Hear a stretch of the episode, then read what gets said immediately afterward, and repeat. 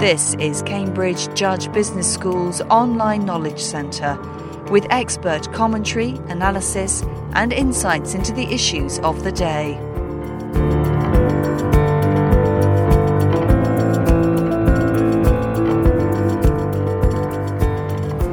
In the first interview of this mini series, Professor Peter Williamson predicted a gradual shift in China's economy over the next two decades away from the export centric environment of today.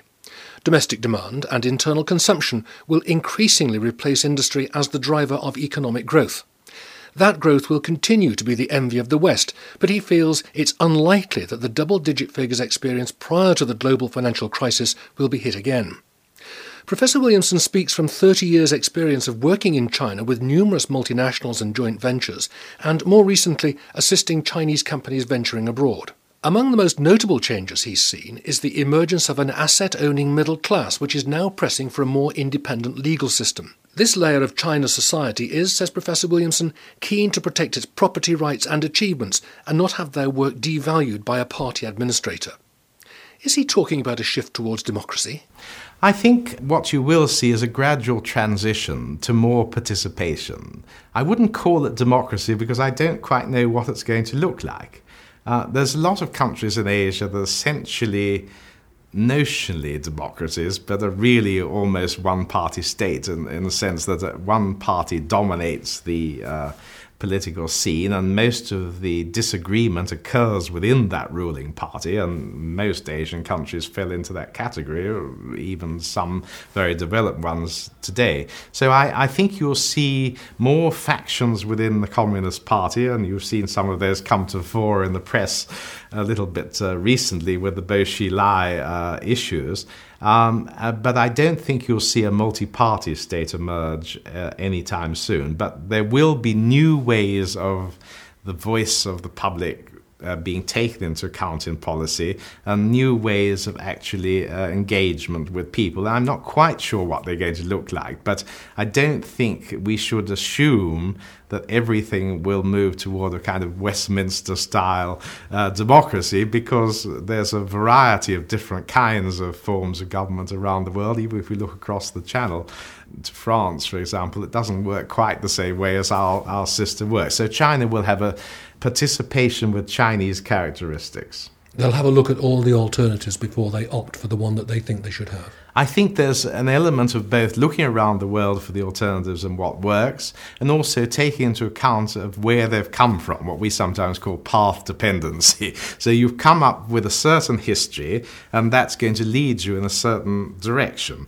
And, and that won't be the same as, as the direction, for example, that America went in. That's why you see democracy in Japan works differently uh, from democracy in America. So I think China will have its own. Uh, own system, and the speed of that change will be influenced by the party. One needs to be aware that uh, there are 1.35 billion people in China. The party only has 83 million members. That's quite a small number, and th- those members are spread across all kinds of. Uh, uh, different social groups and occupations, from peasants through to uh, government administrators. And a few years ago, uh, entrepreneurs were uh, able to join the party. So you've got a rather small uh, group of uh, people in this process. And I think the party will, will change to try and work out how to live in this different world we've been describing in terms of people's aspirations and the communication technologies and so forth that occur. So I think a gradual process that will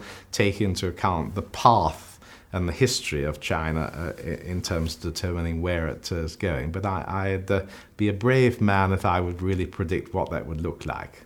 Final point you, talk about change and the gradual change. How much of the the recent treatment of Xilai's wife, uh, her trial, and the trial of the policeman, uh, and the way in which Xilai himself is being now um, expelled from the party, would that have happened 10 years ago? Would it have been so open 10 years ago? I think the Bo Xilai uh, episode, if you can call it that, shows uh, what's changed and also what's not changed.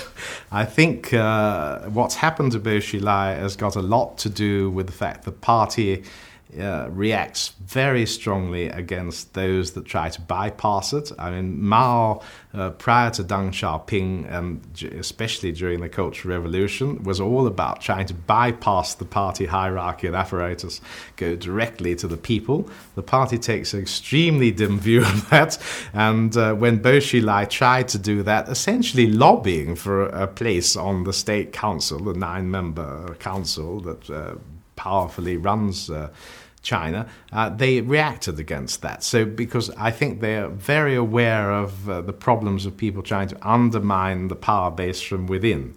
At the same time, historically, as you say, 10 years ago, probably all of this would have been done totally behind closed doors. So he just would have disappeared, his wife would have disappeared, you would have heard nothing. So I think it demonstrates that things are changing in terms of transparency and what's happening, but they are also not changing in terms of the party making sure that it keeps control of the situation and it doesn't just let chaos uh, reign with all of this. And I think it's interesting that uh, the Chinese people. Uh, are very aware of what a chaotic place China can be. They mostly remember the Cultural Revolution, and therefore they're willing to accept quite a lot of uh, things that we think are difficult uh, to accept as a democratic country just to preserve stability in the system. And that comes back to something I was saying earlier. They also want to preserve the value of the assets that they've accumulated. Uh, they don't want the whole thing to go into chaos and uh,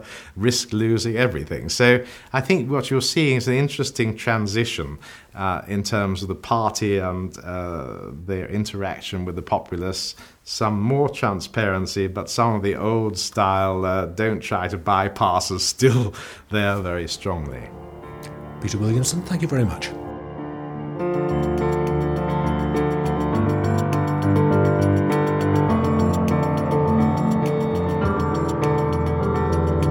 This programme was produced by the Cambridge Judge Business School as part of its online broadcast series.